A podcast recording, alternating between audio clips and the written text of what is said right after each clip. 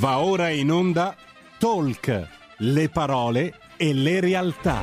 Carola Rossi conduce Gentili per scelta, liberi di star bene. E diamo subito il bentrovato alla nostra Carola Rossi.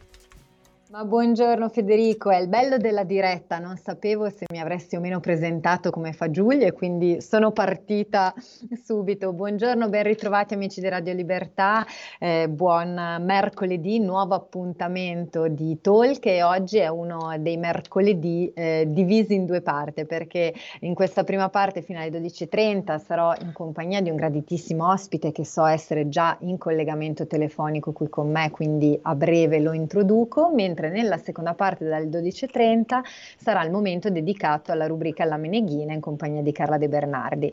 Ma entriamo subito nel vivo, perché questa prima parte è uno speciale dedicato a Lusso Gentile. Per chi ci segue sicuramente si ricorderà di questo meraviglioso progetto del quale abbiamo parlato e con il quale abbiamo fatto diversi appuntamenti anche nel corso dell'anno scorso, progetto nato come un vero e proprio contenitore dinamico dove riuscire a raccontare il concetto di lusso attraverso la voce dei protagonisti dell'accoglienza più esclusiva, ma soprattutto cercando di far capire un po' come di fatto valori come la gentilezza e l'accoglienza siano qualcosa di fondamentali e strettamente connessi al concetto di lusso stesso.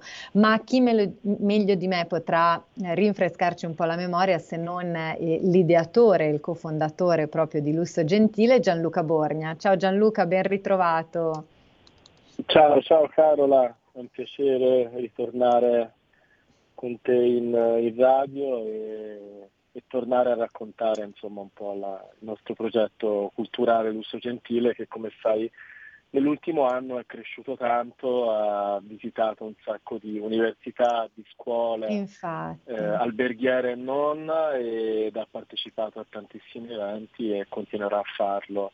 Esatto, infatti quindi. Gianluca, proprio motivo un po' anche della tua presenza oggi è proprio anche per darci un aggiornamento, perché come dicevi tu in questi mesi sono successe tantissime cose, siete cresciuti, noi all'interno anche di questi spazi avevamo avuto ospiti diversi, protagonisti di Lusso Gentile che appunto come te condividono i principi e i valori, ma soprattutto stanno portando avanti come te un grande lavoro proprio di sensibilizzazione, di formazione, quindi non solo un progetto teorico e molto bello da condividere così in linea di principio, ma in realtà vi state proprio sporcando le mani, ecco passami un po' questo termine Gianluca, perché sono davvero tante le azioni che state facendo. Hai voglia di raccontarci un po' nel dettaglio magari quali sono stati o quali sono anche i progetti in corso? Appunto hai accennato anche al tema proprio della formazione. So che voi siete molto impegnati con le accademie, con gli istituti formativi, e quindi mi piacerebbe anche con te approfondire un po' proprio il che cosa state facendo da questo punto di vista. Ma sai bene che Lusso Gentile nasce per portare ispirazione soprattutto negli ambienti dove i giovani iniziano a costruire la propria identità e la propria professionalità. Parte dal mondo dell'ospitalità, ma poi è diventato un progetto trasversale che ha toccato vari ambiti, quindi non siamo andati soltanto a lavorare sugli studenti delle scuole alberghiere, dove tuttavia abbiamo sviluppato l'ultimo evento che ha avuto un successo bellissimo, è stato svolto a Montecatini Terme, appunto da dove è partito Lusso Gentile nel 2021, perché poi non dimentichiamocelo, ma questo progetto ha 13 mesi, quindi è davvero giovane. 4-6 maggio, un evento finalmente in presenza dove abbiamo fatto arrivare alcuni tra i migliori professionisti d'Italia, proprio la scuola alberghiera di Montecatini. Il primo giorno è stato un on the job training, quindi abbiamo fatto una sorta di affiancamento agli studenti durante la giornata tipo della scuola, che però si è protratta fino alle 19, perché la mattina e il pomeriggio sono stati utilizzati per preparare la cena di gala della sera, dove hanno partecipato le istituzioni locali, giornalisti eccetera eccetera, e poi anche coloro che avevano guidato tutti i team, quindi immaginati l'ispirazione appunto portata da questi grandi professionisti, da Gabriele Bianchi, che magari avrei sentito è stato il maître influencer d'Italia, l'ex maître di ristoranti importanti come Pinchiori, eccetera eccetera. Poi avevamo Marco Giuliano, che è il concierge del Grand Hotel Parkers di Napoli, sempre dal Parkers di Napoli Giovanni Avolio, che è il food and beverage manager. Poi avevamo da Bagni di Pisa e dal Roccoforte di Savoia di Firenze Gabriele e Paolo, Gabriele Bruni e Paolo Piccardi, quindi e Marco Cassai stellato Michelin. Quindi immaginati queste 6 persone che hanno accompagnato i ragazzi nella preparazione di un evento molto importante. Il secondo giorno invece è stato l'evento del palco, l'evento dove sono intervenuti grandi manager piuttosto che grandi formatori. Mi viene in mente Sebastiano Zanolli, l'ex AD di Diesel, Giampaolo Grossi, la persona come sai con la quale ho sviluppato questo progetto, è un fratello per me, attualmente è il direttore generale di Starbucks Italia, sì. Voi che siete della zona di Milano sicuramente conoscete molto bene. Lo conosciamo molto bene. Poi è stato anche il nostro gradito ospite Giampaolo, quindi insomma abbiamo avuto il piacere di condividere anche con altri ascoltatori la sua testimonianza. E quindi ecco, in questo secondo giorno si è creato questo bellissimo intreccio con i ragazzi, dove abbiamo capito che in questo preciso momento storico, dopo 2 anni di pandemia, i più giovani stanno vivendo, così come le persone più adulte chiaramente, un momento dove l'ascolto è la principale prerogativa,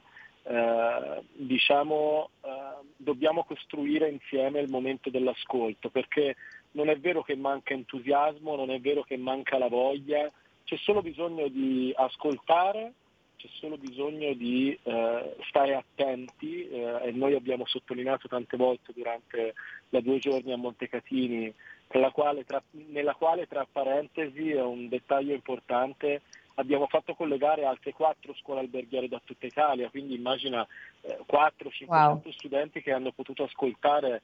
Mi ero fermato a Giampaolo, ma avevamo Marcello Ciccalò, il CEO di Italian Hospitality Collection, Luca Perfetto di Florence Town, cioè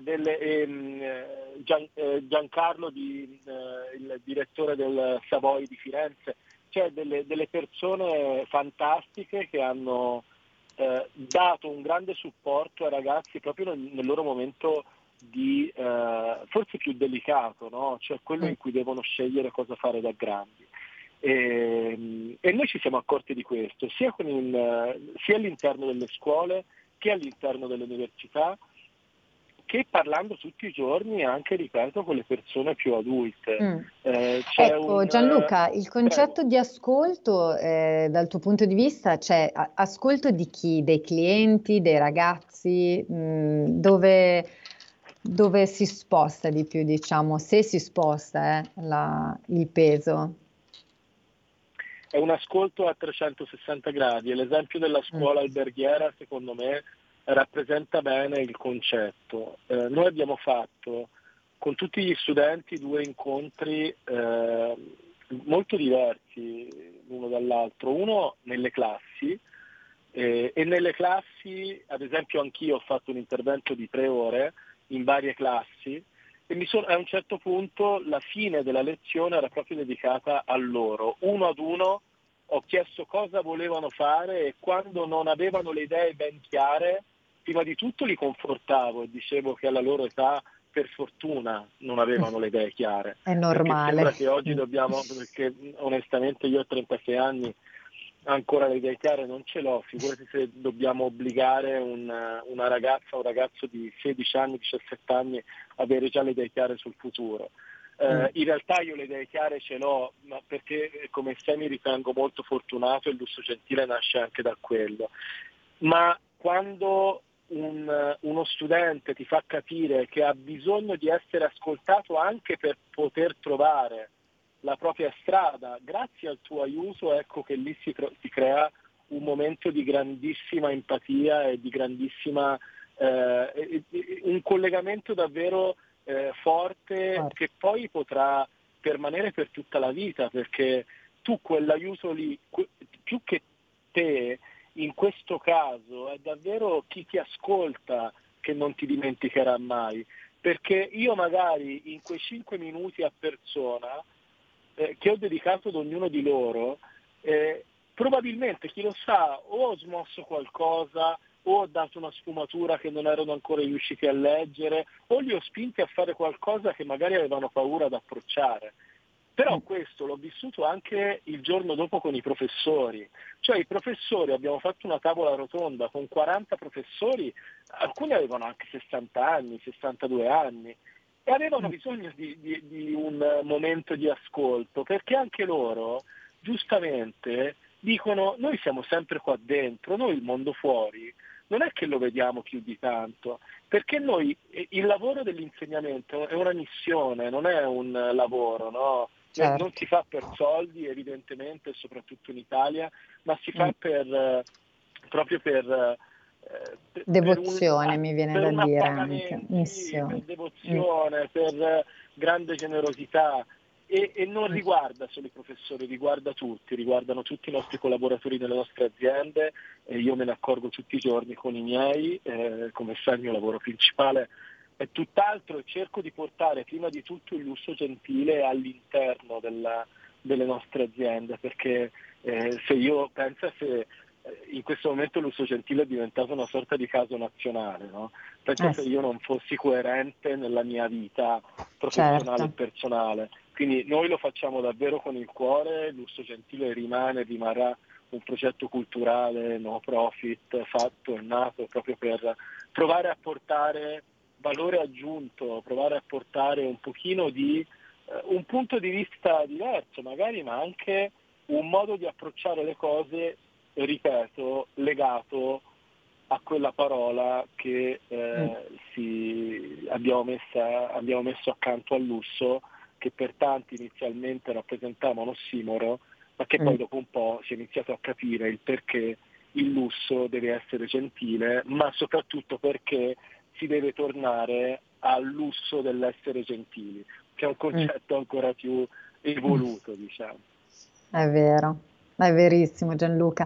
Ecco, quindi un grande impegno, questo poi è molto bello, perché lavorare con i giovani a mio avviso è proprio importante, perché come dici tu, tutte le persone a tutte le età hanno bisogno giustamente di un confronto, di un ascolto, di appunto sentire anche ovviamente le esperienze e pareri di altre persone, ma credo che con i giovani sia ancora più forte, no? L'impatto, perché giustamente hanno, diciamo, tutto un libro da scrivere, e quindi qualsiasi tipo di input e di confronto che voi riuscite ad avere con questi ragazzi sicuramente porterà dei frutti, qualsiasi poi sia la direzione o la strada che giustamente decideranno di percorrere, perché come dici tu è difficile magari a 14-15 anni avere già le idee così precise sul proprio futuro, però sicuramente state gettando dei semi, e poi credo che il concetto, appunto, come dici tu, di gentilezza, di lusso, sia un qualcosa che tocca tutti gli ambiti,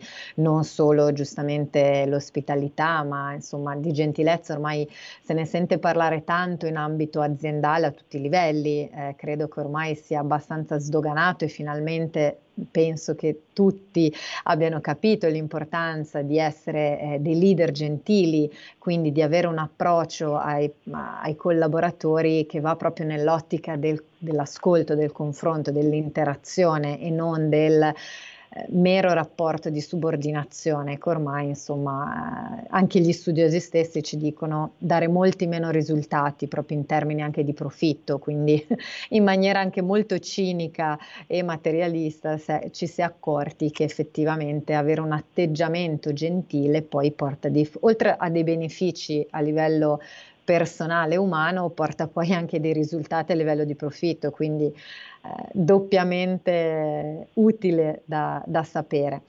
Quindi insomma sono molto contenta di queste direzioni. Altri progetti che avete, che bollono in pentola? So che a breve, tra l'altro a giugno, ritornerete al fuorisalone, Gianluca, se non erro, perché noi avevamo fatto un appuntamento in occasione del Salone del Mobile dell'anno scorso, del fuorisalone in particolare. Ero venuta a un evento che si era tenuta al castello, durante il quale avevate parlato appunto tu e altri relatori proprio delle tematiche legate al Lusso Gentile, e credo ci sia un ritorno anche quest'anno, se non erro. Assolutamente sì, il 9 giugno saremo anche quest'anno all'evento di DDN, che insomma è da anni l'evento del fuorisalone più importante del Salone del Mobile in Piazza Castello, e anche quest'anno Francesca Russo, che è l'organizzatrice, davvero la colonna portante dell'evento, ci ha invitato a partecipare con un talk che inizierà alle 19 del 9 giugno, l'ingresso è libero. Consiglio davvero di partecipare perché ci saranno grandi nomi. Questa volta abbiamo coinvolto chiaramente tante personalità anche del mondo del design, quindi ci siamo chiaramente legati al contenitore, al tema del Salone del Mobile, tema, giustamente. Assolutamente. Certo, tra l'altro in una cornice anche meravigliosa come location. Gianluca, abbiamo una telefonata in linea, mi dicono dalla regia. Sentiamo chi abbiamo qui con noi. Pronto? È caduto, niente, evidentemente è caduta la telefonata, ma invitiamo il nostro ascoltatore e la nostra ascoltatrice a rimettersi in contatto con noi se ha voglia. Ecco Gianluca, no, dicevamo, tra l'altro questo evento si tiene all'interno appunto del parco del Castello Sforzesco, quindi direi anche location bellissima, sempre da rivedere con estremo piacere anche per i milanesi che magari ovviamente la conoscono molto bene, ma è sempre un piacere ritornare. Quindi non mancheremo, e poi avremo modo insomma di ricordarla anche un po' più sottodata da qui al 9 giugno. Sì, ci sarà, mi viene in mente Claudio Pironi, che è l'architetto Dandy, è l'architetto che ha portato avanti dei progetti pazzeschi per alcuni catene più importanti del mondo. Ci sarà Tonucci Design, che è una piccolissima azienda delle Marche che fa tutto in Italia con una maestria unica al mondo, usando dei materiali incredibili e un'eccellenza pazzesca, e sarà l'icona sul palco. Ma poi ci saranno altre personalità sempre del mondo del management italiano, da Fausto Turco, che ha fondato un bellissimo movimento che si chiama Dire Fare Leader. Tornerà Sebastiano Zanolli, l'ex AD di Diesel, e ora da poco ha scritto un libro bellissimo, molto attuale, che si chiama Guerra o pace, altrimenti sarebbe stato esatto l'altro, Guerra e pace, già più noto. Sì. Purtroppo chiedo anche scusa per il tono della mia voce e per non essere così squillante, mi scuso, ma tu lo sai, insomma, sono in una fase di convalescenza e quindi spero di rimanere comunque. Okay. Ma no, non preoccuparti Gianluca, anzi grazie a te per aver voluto comunque partecipare, e la tua carica e il tuo entusiasmo traspare comunque sempre, quindi direi che nonostante tutta la malattia non t'ha scalfito l'animo, quindi non preoccuparti. Ci tengo a dire che ci saranno tantissime donne sul palco, che ricordo subito Donatella Lorato, ad esempio, che è la preside della campus leader della European School of Economics di Milano, una bellissima realtà, zona Paolo Sarpi, davvero bella. E poi c'è Gabriella Scapicchio, che è la sindaca praticamente di Le Village di Crédit Agricole, che è un centro dove fanno praticamente un incubatore di start-up, uno dei migliori in Italia. E poi abbiamo ancora Sciubarabolli, che te hai conosciuto, che è la vicepresidente dell'Accademia Nazionale del Galateo. Quindi insomma è un bellissimo evento. ne vale la pena.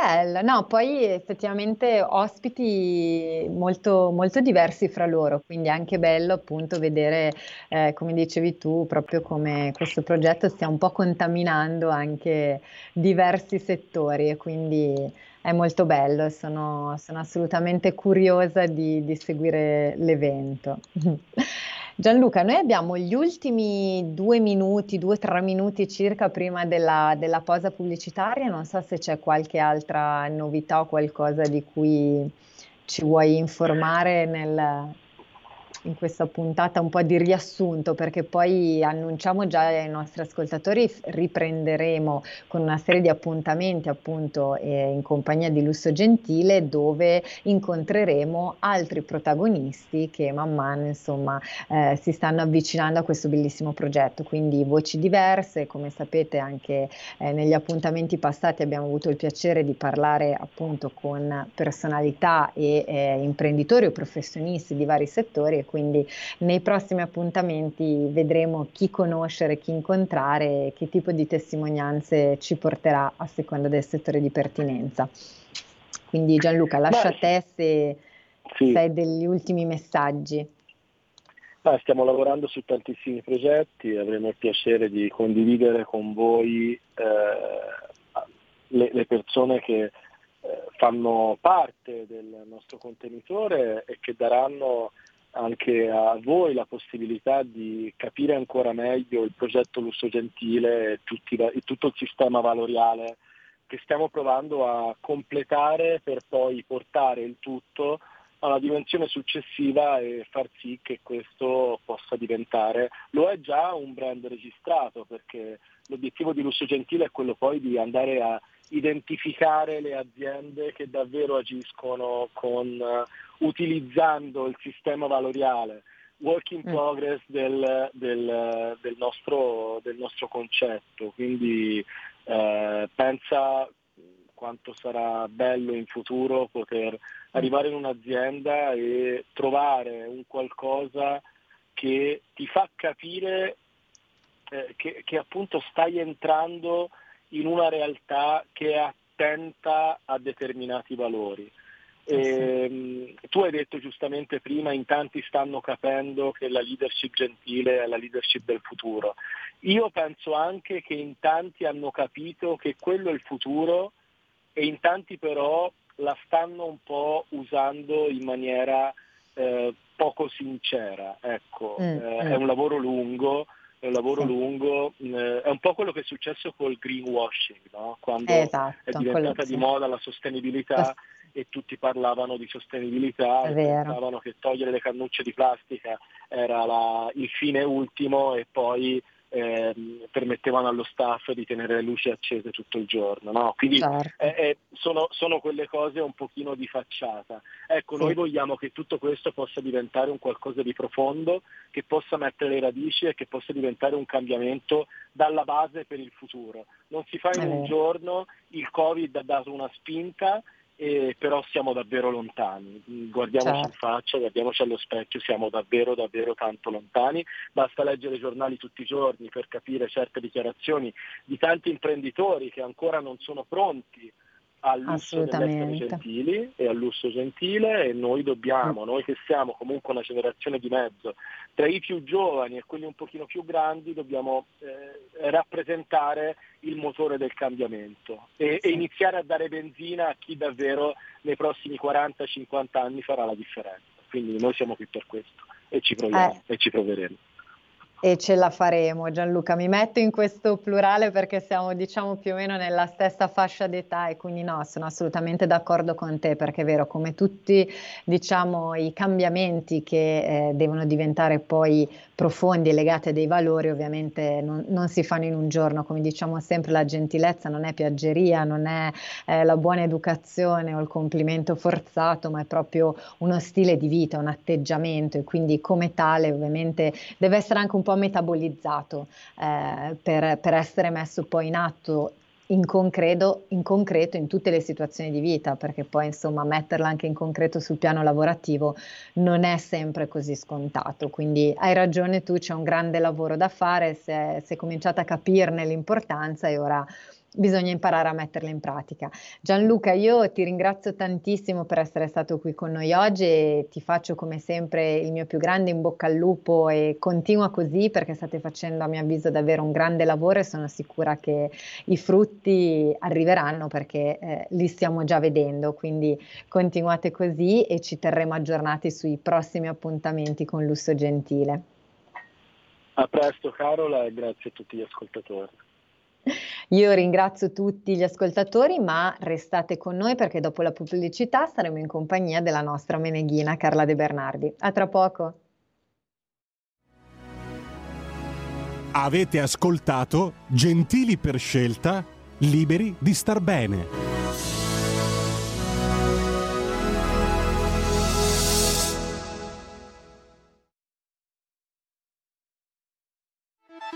Stai ascoltando Radio Libertà, la tua voce libera, senza filtri né censure, la tua radio.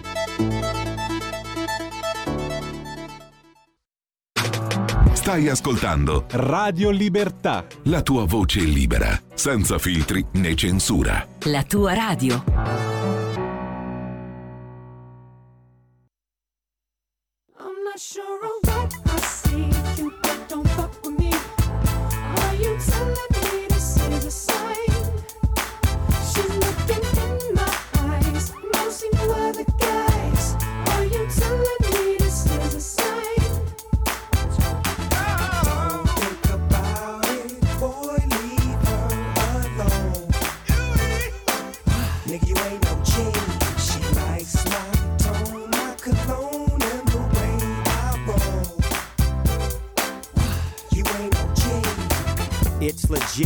It's a hit when the Neptune's and the doggy dog finna spit.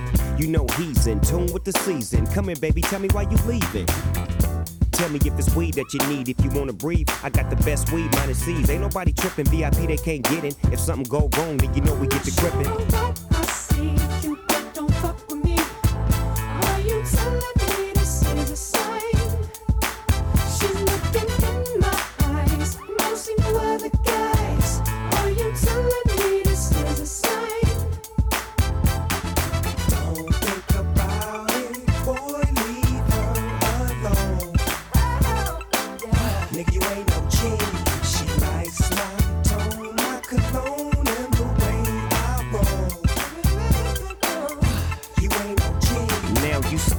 With a G from Los Angeles, where the helicopters got cameras, just to get a glimpse of our chucks and our khakis and our bouncing car. You with your friend, right? Yeah.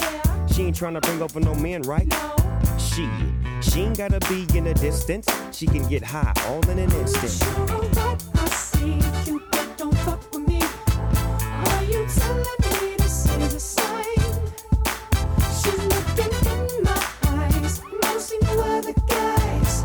Are you telling me?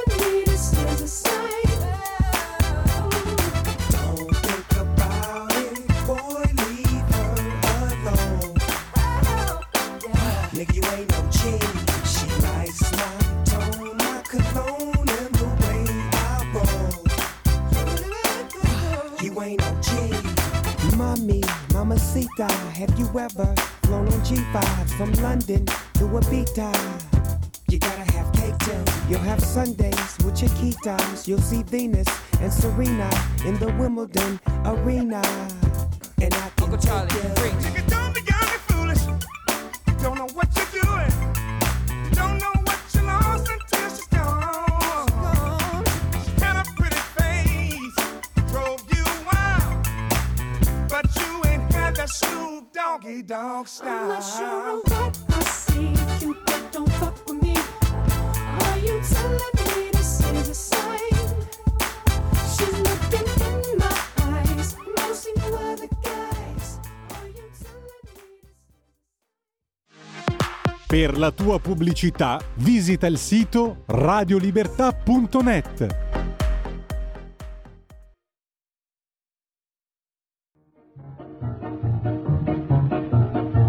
Va ora in onda La Meneghina, storie e personaggi che hanno fatto grande Milano, con Carola Rossi e Carla De Bernardi.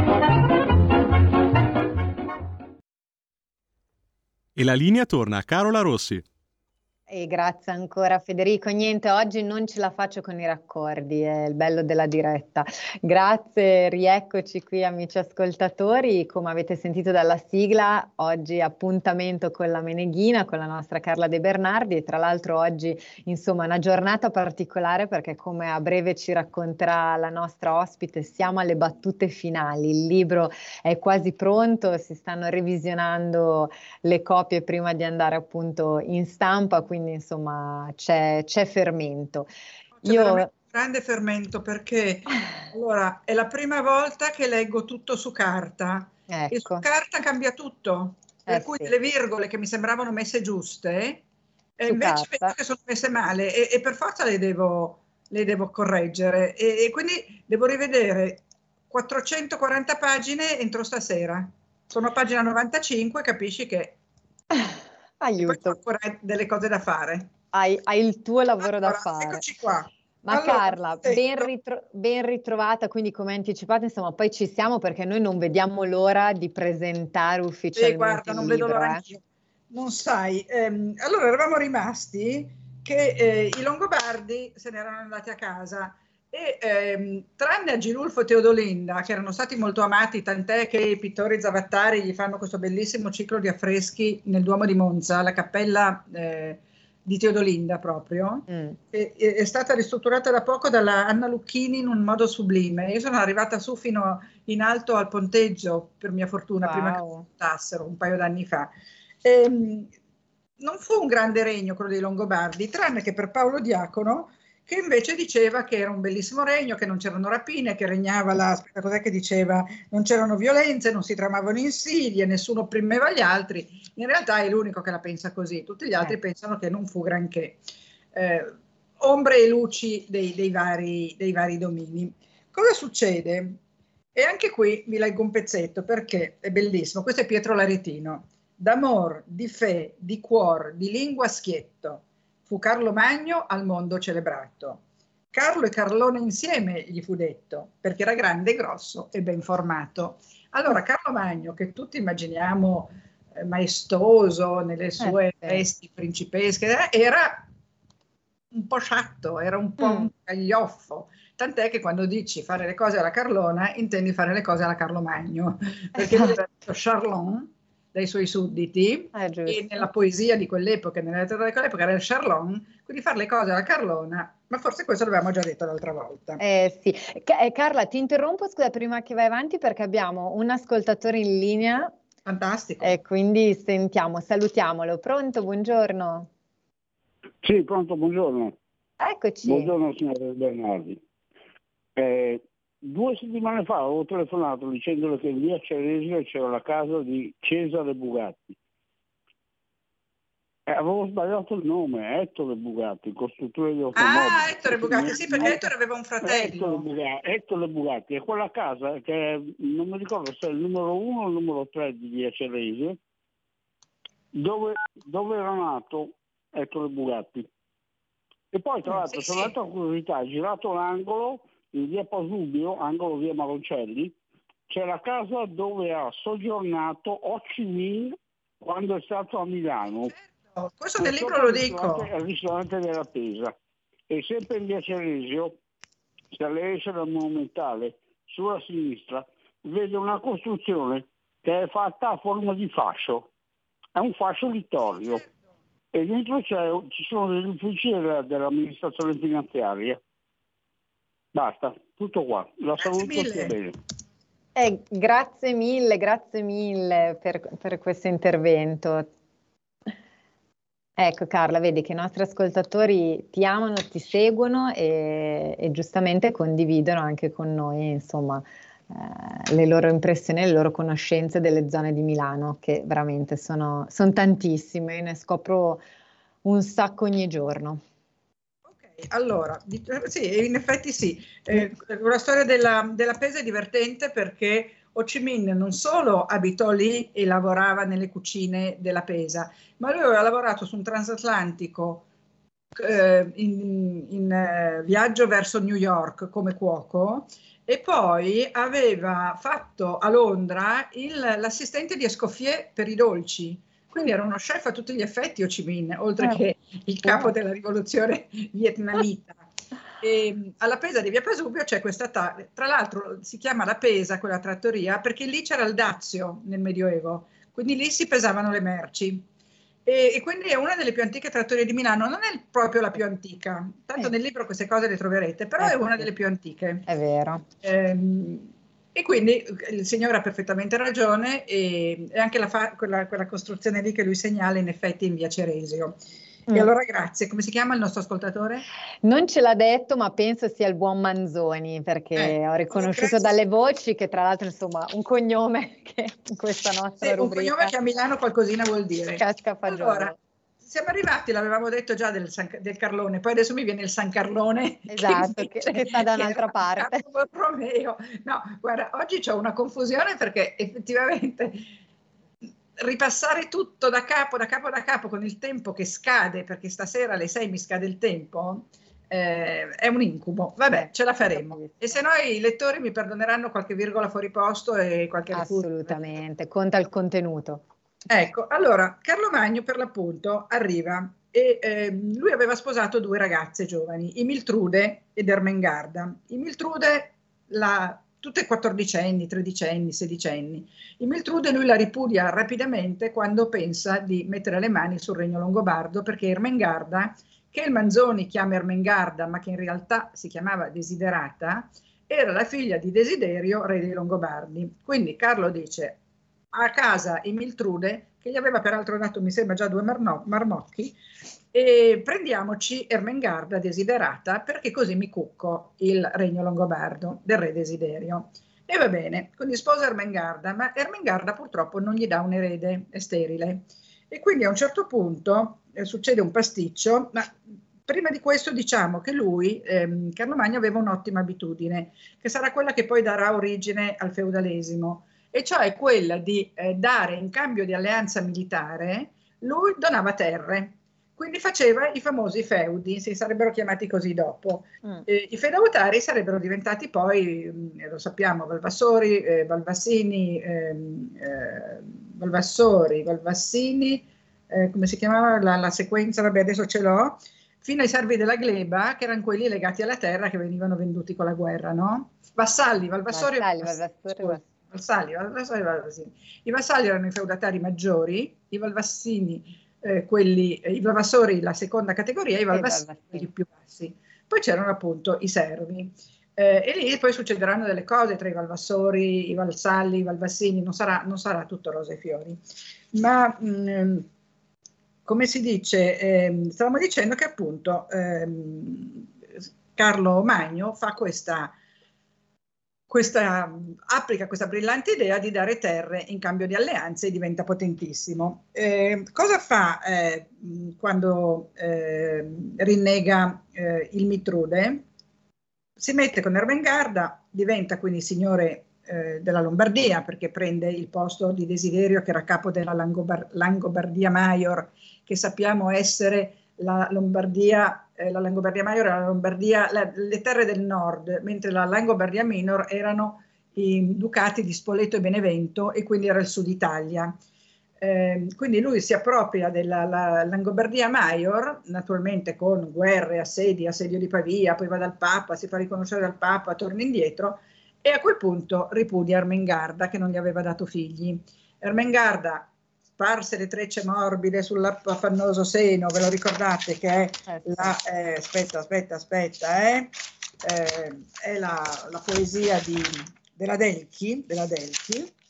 Vabbè, Ermengarda viene ripudiata, si rifugia dalla sorella in un monastero vicino a Brescia e Carlo Magno, che nel frattempo ha litigato con Desiderio, il quale si è molto arrabbiato perché lui gli ha rispedito a casa la figlia, cioè dice ma come, l'hai sposata, adesso me la rimandi a casa, e lui dice sì perché è sterile, non la voglio più, e a quel punto sposa una terza giovanotta e con la quale farà 7, 8, 9 figli, tantissimi figli. Poi a un certo punto muore, allora in questo momento Carlo Magno è re, è correggente col fratello Carlomanno, fratello maggiore, a un certo punto Carlomanno muore e Carlo Magno decide di farsi incoronare con la famosa corona ferrea e si fa incoronare re di tutta l'Italia. E quindi va bene, aspetta però che, eccoci, Carla, torno indietro perché tutto questo accadde dopo la morte di Pipino il Breve, che era il re dei Franchi, no? Quando muore Pipino, la sua vedova, che si chiamava Bertrada di Laon e che era detta Berta dal Granpiè, e quindi questo significa che aveva dei grandi piedi, la Berta dal Granpiè va da Desiderio e lì nasce tutto il conflitto. Ma secondo me questa cosa l'abbiamo già detta anche questa l'altra volta. L'altra volta, sì. Ce l'ho evidenziata in rosa. L'avevamo chiusa, sì, l'avevamo... Quindi mi scuso per essermi ripetuta, ma la storia comunque, anche se la non va mai male, esatto. E arriviamo al momento in cui cosa succede? Succede che i duchi longobardi, perché i longobardi avevano messo in ogni città un duca, un dux, e a Milano, mi sembra che appunto abbiamo detto anche questo, la piazza Cordusio deriva proprio da Curia Ducis, la corte del duca. A questo punto qui nasce una nuova diciamo, organizzazione economica, politica, sociale e tutto quello che si chiama feudalesimo. Il feudalesimo prevede che i duchi longobardi non ci sono più e vengono sostituiti da vescovi guerrieri, che assumono un potere grandissimo, cioè sono detti guerrieri perché sono anche capi dell'esercito praticamente, quindi sono persone che racchiudono in loro il potere temporale e il potere secolare, quindi potentissimi. Tra questi il primo da ricordare si chiama Ansperto, che fu vescovo guerriero di Milano a partire dall'868 fino all'881, non siamo ancora passati nell'anno 1000, quindi siamo ancora nel VII e VIII secolo. Ansperto è quello della torre di Ansperto che c'è a Milano, non so se i non milanesi la conoscono, ma a Milano c'è questa torre di Ansperto in Corso Magenta, che è una torre che a un certo punto è stata inglobata nel monastero di Corso Magenta, che è il monastero di San Maurizio Maggiore, sì. E quindi lì abbiamo questa bellissima torre di Ansperto. Ansperto era figlio di un tale Albuzio di Biassono, quindi della Brianza, e era una famiglia longobarda opulenta che aveva tante terre. E quando Ansperto diventa vescovo, consente a suo padre, che si chiamava Albuzio di Biassono, che era un nome che non gli piaceva tanto, di chiamarsi, di portare il gonfalone della città e quindi di chiamarsi gonfalonieri, perché gonfalonieri, chi si chiama così deve sapere che era stato, perché Ansperto aveva consentito alla sua famiglia di portare il gonfalone del vescovo, che è un gonfalone importantissimo. Se qualcuno va nella sala Lessi di Palazzo Marino, che è la sala delle cerimonie, c'è il grande gonfalone di Milano che è enorme, su cui c'è Sant'Ambrogio ovviamente. Ai piedi di Sant'Ambrogio c'è la famosa scrofa semilanuta, che sappiamo essere il simbolo di Milano, no? Era oggetto della nostra prima chiacchierata. E quindi l'Albuzio di Biassono diventa gonfaloniere e Ansperto diventa il primo potentissimo vescovo guerriero. Era un uomo di vastissima cultura, quindi si appella ai monaci di Tours francesi e organizza uno scriptorium dove si facevano codici miniati, tutte queste cose antiche che sono arrivate alcune fino a noi, purtroppo non molto.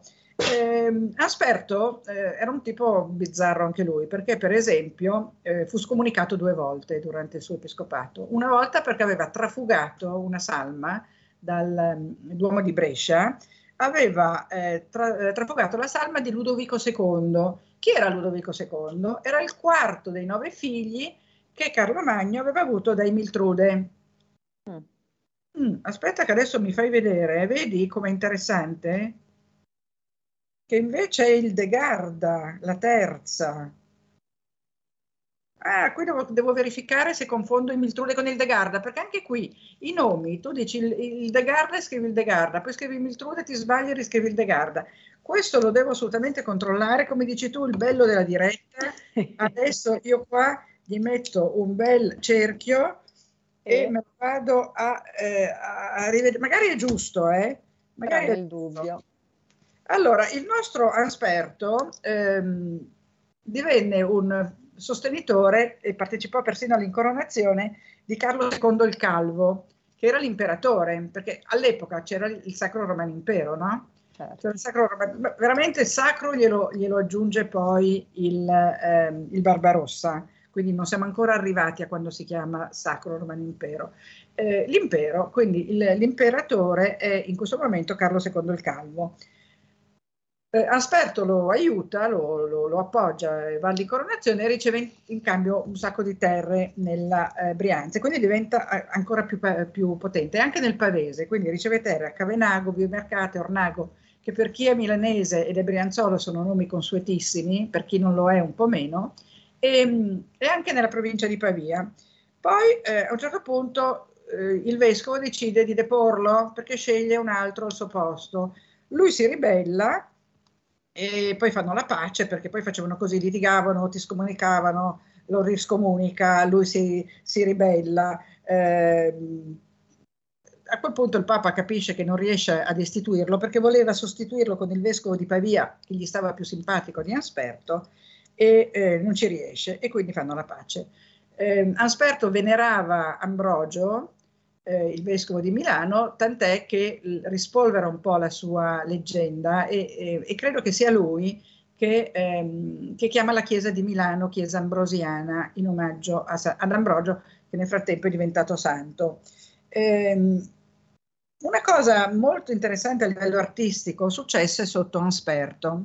Allora, a Milano c'è una chiesa che si chiama Santa Maria presso San Satiro, è in via Torino, un po' arretrata rispetto alla strada, e adesso è aperta dai volontari del touring, credo. Un tempo per riuscire a vederla dovevi fare follie, poi c'era un custode cattivissimo che ti mandava sempre via, poi però alla fine si riusciva a visitarla, perché questa chiesa ha l'abside di questa chiesa è un affresco che in 97 centimetri, è del Bramante questo affresco, in 97 centimetri comprime una prospettiva di 97 metri o di 9,70 metri, forse sto esagerando, 97 metri mi sembra tanto. E quindi tu hai questo questa falsa abside che è dipinta, ma tu se la guardi dalla navata sei convinta che sia concava e profonda, invece è meno di un metro, capisci? E questo è un trompe-l'œil, è uno degli importanti trompe-l'œil. Cosa era successo? Intanto questa cosa succede circa alla fine dell'868-70, di come sempre le date ne ballano due o tre, uno dice 68, l'altro 70, l'altro 72, però diciamo che sono quelli gli anni. Succede che intanto era uno xenodocchio la chiesa. Xenodocchio vuol dire rifugio dei pellegrini. Cioè i pellegrini che andavano in Terra Santa si fermavano in questa chiesetta e ricevevano cibo, non un letto, ma un tralitto, come si chiama, un materasso a terra per dormire, e potevano riposarsi dalle fatiche. Probabilmente erano come si chiamano, i pellegrini diretti a Roma che passavano da Milano, perché poi le tre città sante, lo sappiamo, erano Gerusalemme, Milano e Santiago de Compostela, no? Questi erano i tre pellegrinaggi, che erano tutti uniti tra loro peraltro, perché il cammino di Santiago, il cammino e la via Francigena che va a Roma sono legate, cioè tu da Roma raggiungi il cammino di Santiago lungo la costa, lungo la Liguria, perché poi sbarchi al di là delle Alpi, prendi un ramo di un cammino che si chiama il Cammino del Sud, che si va a ricongiungere al cammino che va a Santiago. Quindi tutta l'Europa era solcata da strade che servivano ai pellegrini per raggiungere Gerusalemme, Roma e Santiago. E quindi partivano da casa loro, no? Quindi che partissero dall'Austria e venissero giù attraverso la via che poi arrivava sull'Adriatico, oppure che andassero in Francia e facessero appunto il tratto di Francigena, che si chiama così anche in Italia perché attraversava la Francia, e poi andavano a Santiago, andavano a Roma, poi a Roma andavano a Brindisi si imbarcavano per Gerusalemme, insomma era tutta questa rete di cammini medievali, tant'è che Goethe disse l'Europa si è fatta andando a Compostela, perché è stata l'unificazione di tutta l'Europa attraverso i pellegrini che poi portavano in giro leggende, portavano in giro usi e costumi, tornavano a casa se tornavano, e tornavano con le notizie lontanissime. E poi non dimentichiamo che i pellegrini erano affiancati dai cavalieri del Santo Sepolcro, dai cavalieri di San Giovanni, dai templari, eccetera, perché per evitare che venissero derubati, i cavalieri facevano avanti e indietro a cavallo, mentre il pellegrino andava a piedi e ci metteva un sacco, i cavalieri andavano avanti e indietro a cavallo per difenderli dai banditi e per difenderli dai lupi, perché all'epoca attraversare una selva oscura voleva dire essere preda dei lupi.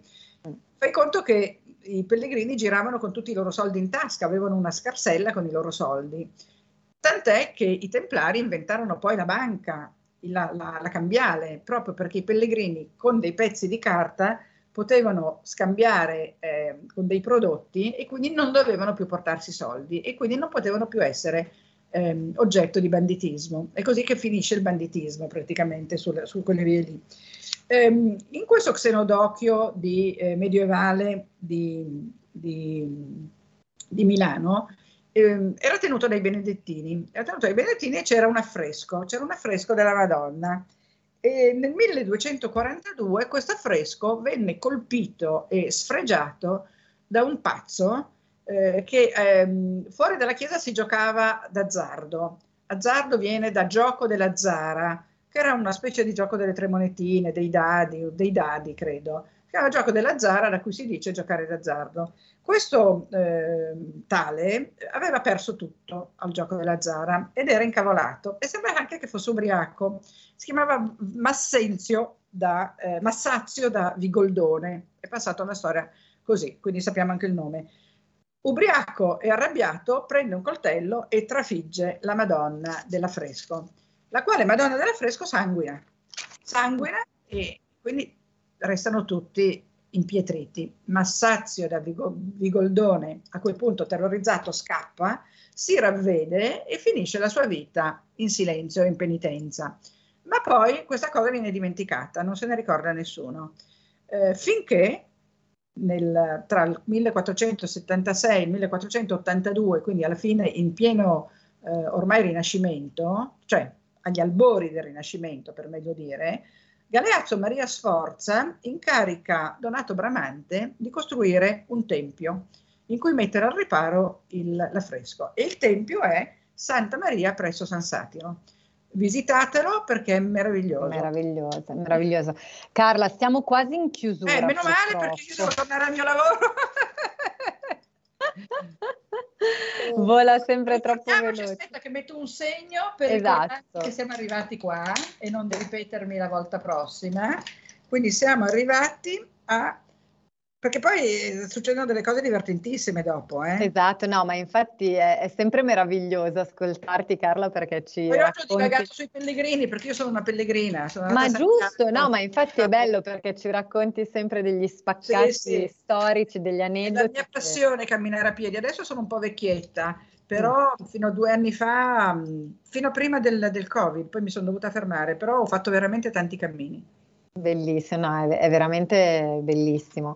Carla, allora noi ti lasciamo, ti ringraziamo come sempre, ovviamente anche oggi ci hai fatto scoprire un altro pezzettino di storia di Milano e non solo. È un monumento importantissimo. Esatto, che è vero, quello è veramente meraviglioso, anch'io l'ho scoperta su suggerimento e devo dire che effettivamente è una scoperta da fare. Scorro a vedere se quello che ho fatto è un errore e se devo rettificarlo o se quello che ho detto è giusto.